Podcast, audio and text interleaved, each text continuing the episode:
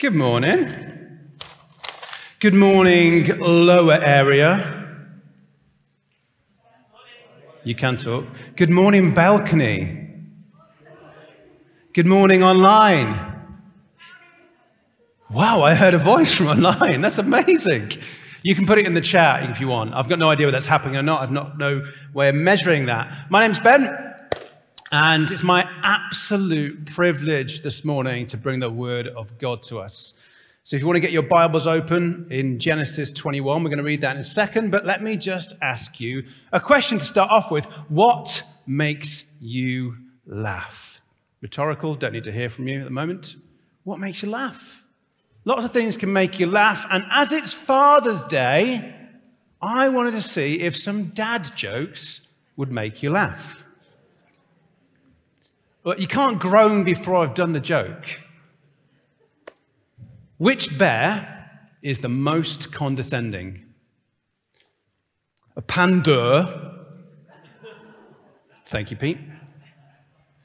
Why are elevator jokes so good? Because they work on so many levels. And my favorite one how do you get a farm girl's attention? Tractor.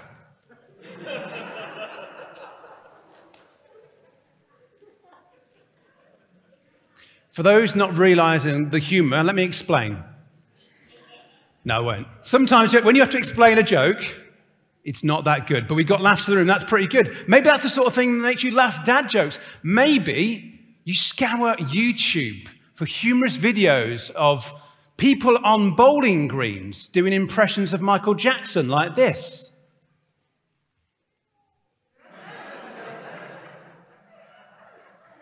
And also, we were chatting about this this week in the staff meeting. There's this idea that if you repeat something enough times, it becomes funny or funnier. So let's watch the video again.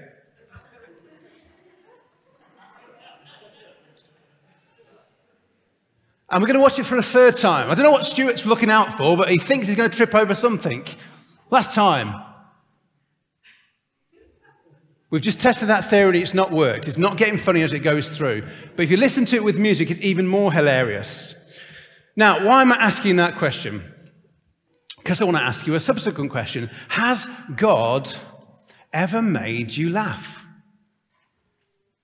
Has God ever made you laugh?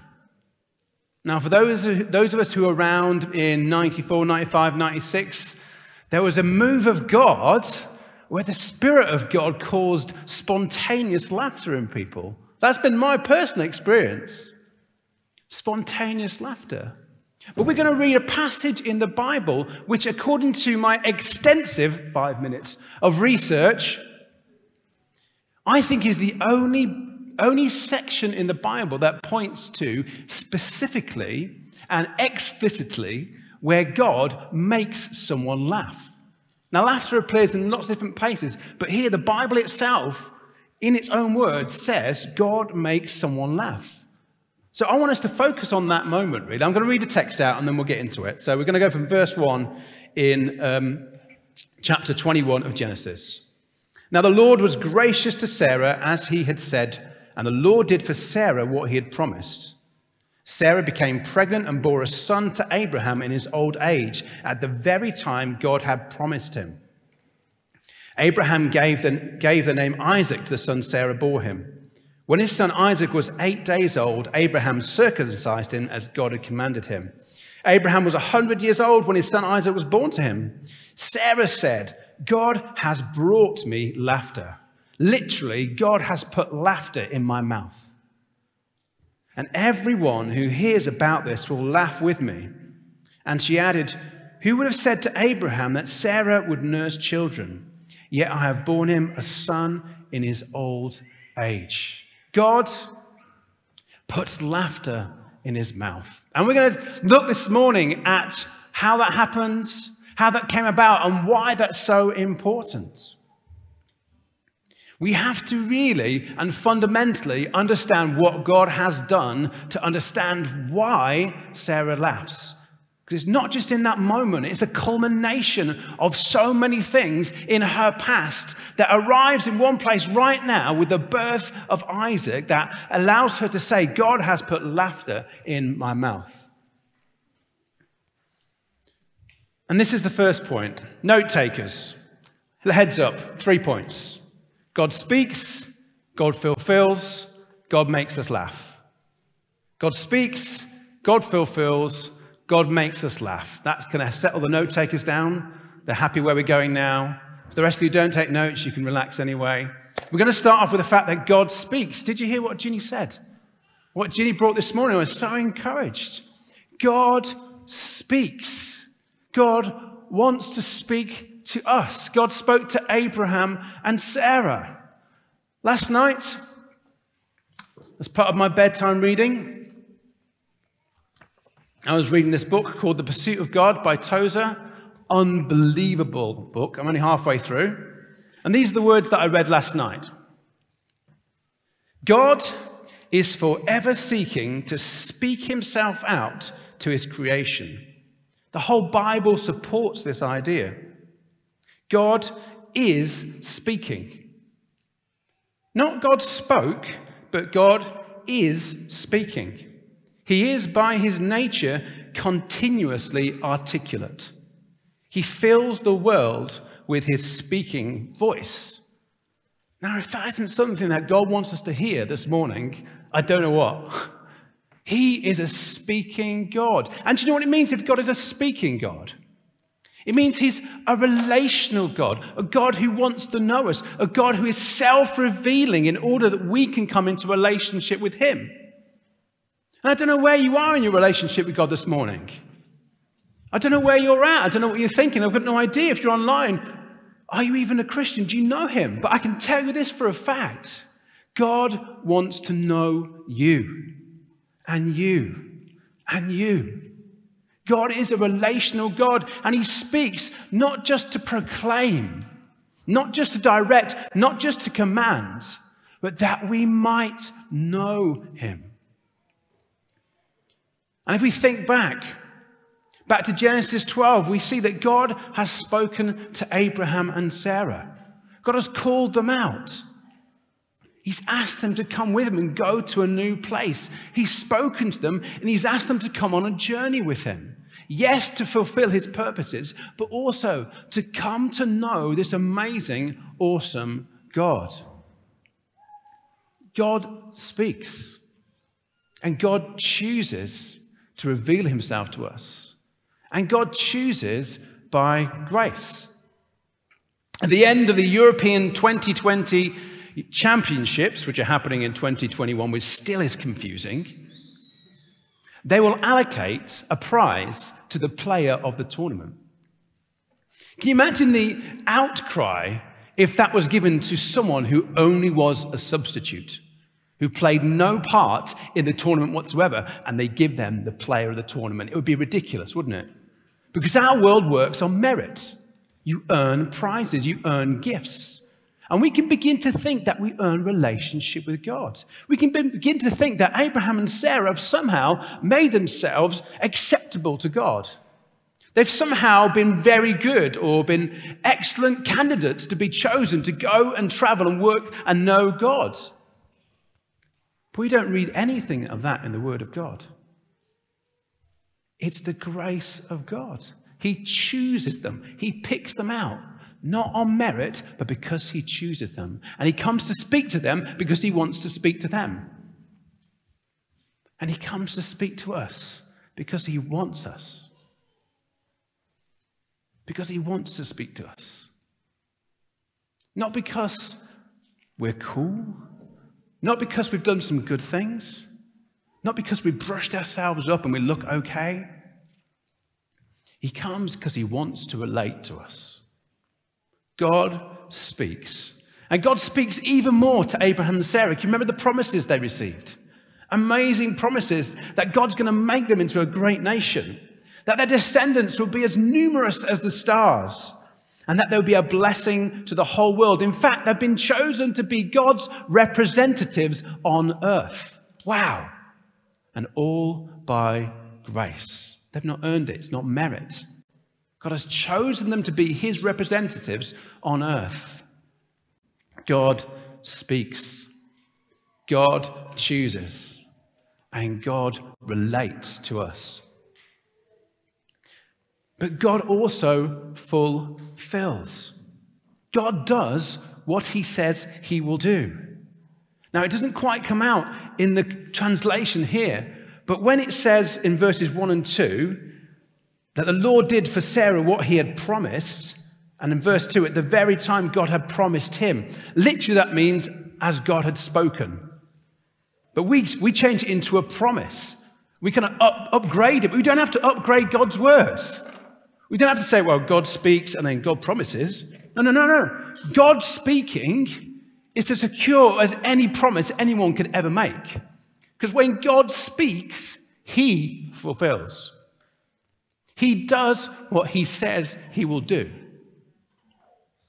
He is the Lord Almighty, and not one of his words falls to the ground unfulfilled.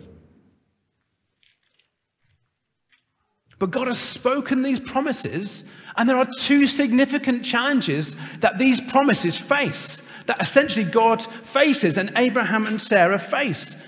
This is what God faces. He's working with flawed human beings. We've seen that, haven't we? Abraham and Sarah are flawed. They don't get it right. Right, hands up, confession time. I'm not going to ask you to come to the microphone, it's fine. Who has lied in the last two weeks or deceived? Come on. This is not me doing it for the sake of anything. I'm not, this, is, this is true. I, this, I can tell you the story later if you want. Thank you for your honesty. And you online as well. I appreciate that. Individuals in Sheffield just sitting on the sofa like that. I lied. Um, we are in really good company. Really good company. Because Abraham and Sarah have lied twice. In fact, Sarah's lied three times. She's done three sets of lying. They've lied to the king of Egypt, they lied to Abimelech, they're not very nice to Hagar. And then Sarah demonstrates this beautiful cynicism when she mocks God. Can you imagine doing that? I mean, I'm not too sure exactly she knows she's doing it, but that essentially is what she's doing. When, the, when God comes and says, You're going to have a child in a year's time, she, she mocks. This is in Genesis 18 and verse 13. But let's see what happens when a mere mortal mocks the Lord Almighty. The Lord said to Abraham, Why did Sarah laugh and say, Will I really have a child now that I'm old?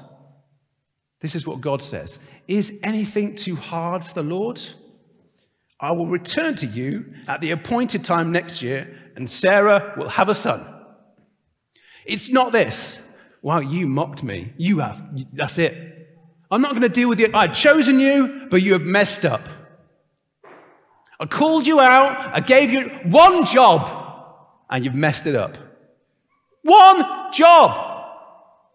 No, God says this Is anything too hard for the Lord? I will do it. I will do it. He's got this challenge. I'm working with flawed human beings. I've said this. I'm working with Abraham and Sarah. Will the promises come true? Of course they will. He's God. Second challenge. It's Abraham and Sarah again, but it's their physical impossibilities. Their physical impossibilities. Romans 4:19 talking about Abraham. He faced the fact that his body was as good as dead since he was about 100 years old and that Sarah's womb was also dead. Dead things don't produce life. God has said they'll have a child. Death, life. If you see a squirrel that has been thoroughly squashed on the floor by a car, you can do as much CPR as you want. Don't try mouth to mouth with a squirrel, just saying. But if things aren't in place, it's not going to come back to life. It's dead. It's not going to produce life. Dead things don't produce life. Genesis 18 again. Is anything too hard for the Lord? Abraham's good as dead. Sarah's womb is dead. Is anything too hard for the Lord? No. God can bring life where death reigns. So the Lord, let's read verse 1 and 2 again. The Lord was gracious to Sarah as he had said. And the Lord did for Sarah what he said he would do. Sarah became pregnant and bore a son to Abraham in his old age at the very time God had said it would happen. I don't know what God said to you. I don't know what He's spoken to you. I don't know how confident you feel to bring about the promises of God. I don't know how alive you feel. But if God has spoken, He will fulfill, despite your flaws, despite physical limitations. Let's just drop back into Genesis 15 again for one of the weirdest bits in Genesis. Do you remember? God says, take some animals, chop them in half, boom, and then this pot, smoking pot, goes through the middle of them. Do you remember it? Super weird. Let's remember what the point was. God's making a covenant. This is a covenantal, a promise keeping thing. And what was meant to happen is that both parties walk through to say, if we don't stand up to our agreements, if we don't fulfill our commitments, let this happen to us. Abraham never ventures into the middle of those animals. God does. God says, I'm going to fulfill it. I'm a covenantal God. I will fulfill the promises. I'm not relying upon you. I'm not relying upon you. I will fulfill the promises. I will bring it about. Why? Because He is God. And when He speaks, He fulfills. When He uses us, He knows we're flawed and He works with those flaws. When He faces physical difficulties and challenges, do you know what? He brings life where death reigns. God speaks, He fulfills, He makes us laugh.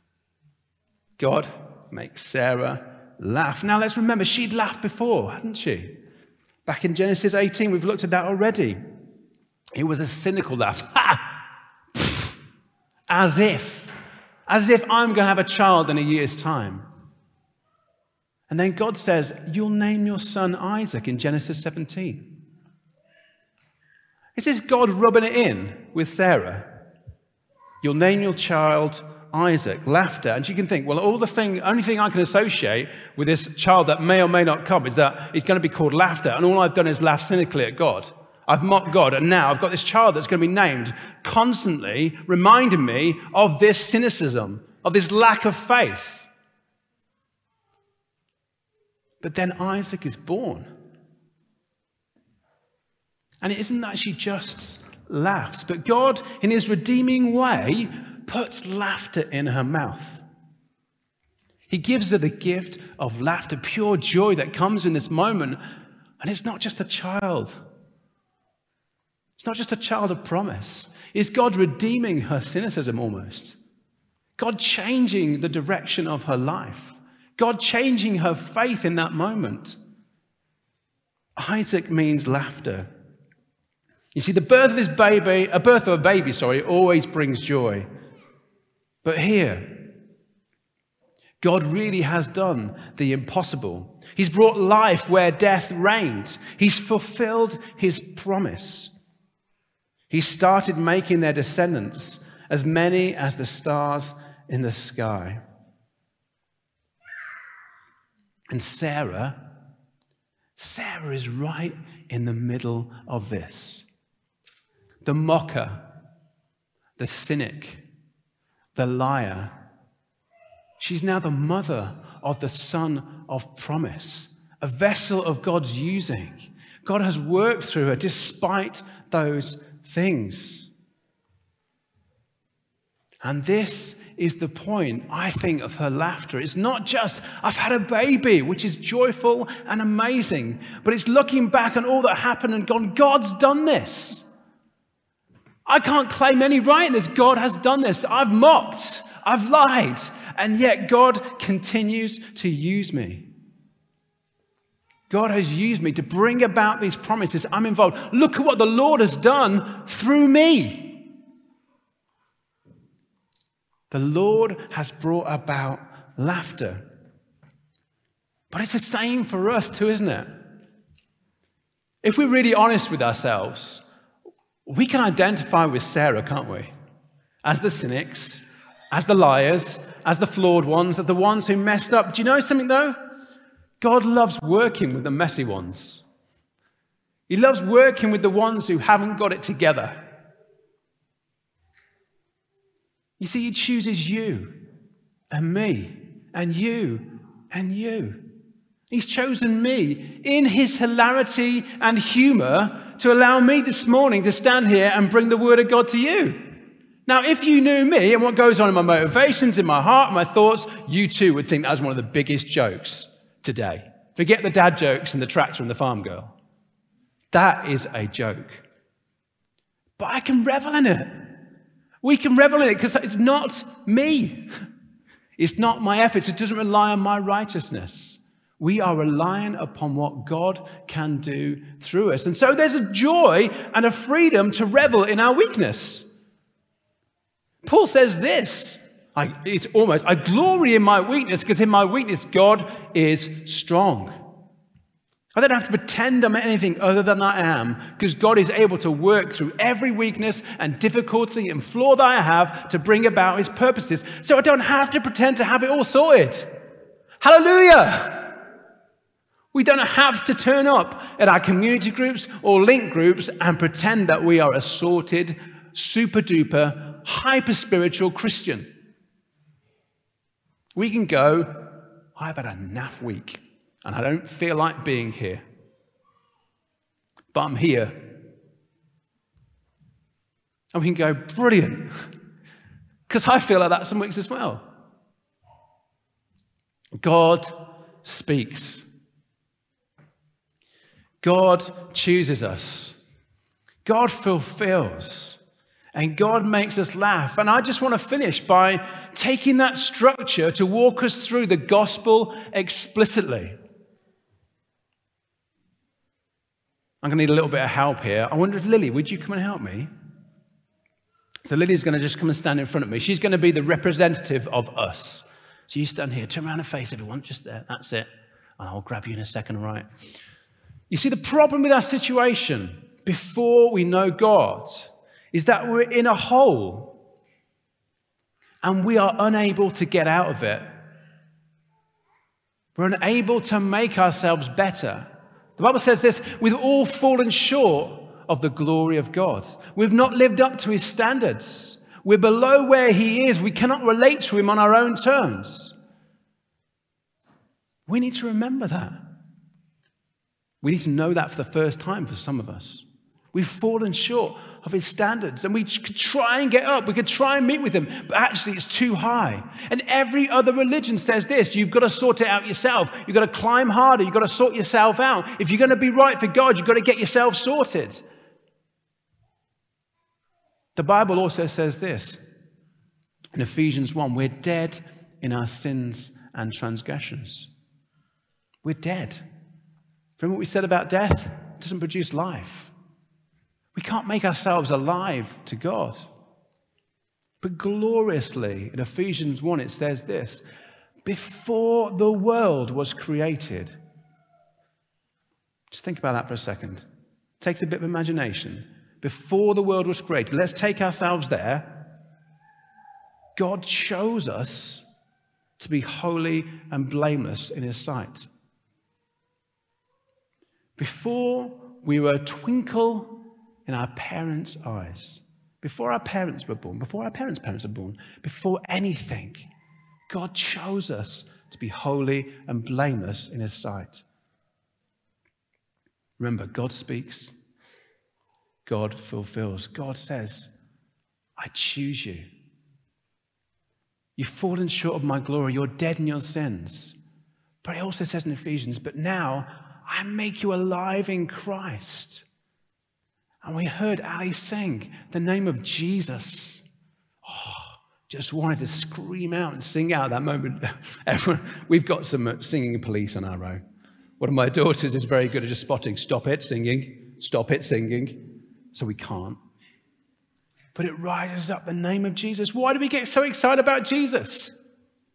Why? Because we're in a mess. We're in our sin. We're dead. But the cross of Christ does this. You ready? It lifts us out of our muck. It lifts us out of our hole and it sets us in relationship with God. God said, You can't do it. You're dead. You've fallen short. But you know something? I'm going to do it. I'll do it on the cross. I'll fulfill it. And your flaws and your physical problems and challenges are not going to stop me. I'm going to do it. I'm going to fulfill my words. I'm going to impute and give you my righteousness so that you can stand with me and be a relationship because I'm a relational God. I want to speak to you. I want to know you. I want to be with you. I'm your father. You're my child. I want relationship with you. I don't want a distant, standoffish relationship. I've saved you. I've dealt with your sin so you can know me intimately.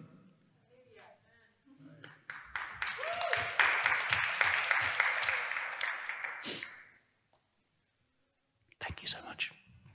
Do you want to jump? Yeah. There you go. Thank you. Can we get the band up if that's all right?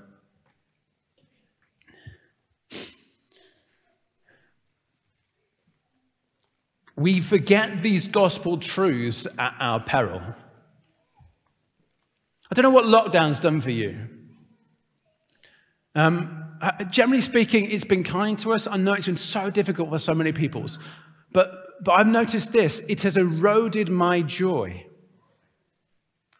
It has reduced my God given laughter, if you like. And I think, I think partly it's because it's taken me away from the gospel It's taken me away from the reality of who God is and what He's done. But more than this, He's taken it away from what He saved me from. Now, we don't revel or mess around or dwell on our sin unnecessarily, but if we don't understand where we were without Him, we'll never get to the place where we're joyfully celebrating what He's done. You know, if you think you're okay, you're never going to be excitedly praising the name of Jesus. It's never going to fill you with joy. You're never going to be laughing if you think, actually, I'll be honest with you, I thought I was going to get saved because I was pretty good. I didn't do bad at school, not killed someone. Uh, so, yeah, I'm all right. So, me and God, we're okay. No, no. we're so far short of His glory. So far short of His glory. Sarah, given birth to Isaac, laughter. God has made her laugh, and she's nursing, nursing the child of promise. And I can just imagine her continuing to laugh, continuing to, to smile, to continue to be filled with joy, not only at the child, but just remembering, oh, do you remember what God's done? Do you remember what God's done? And that's, that's an image of us, of what we need to do. We need to nurse the work of God, what He's done. You don't toss a baby out, do you? You look after it.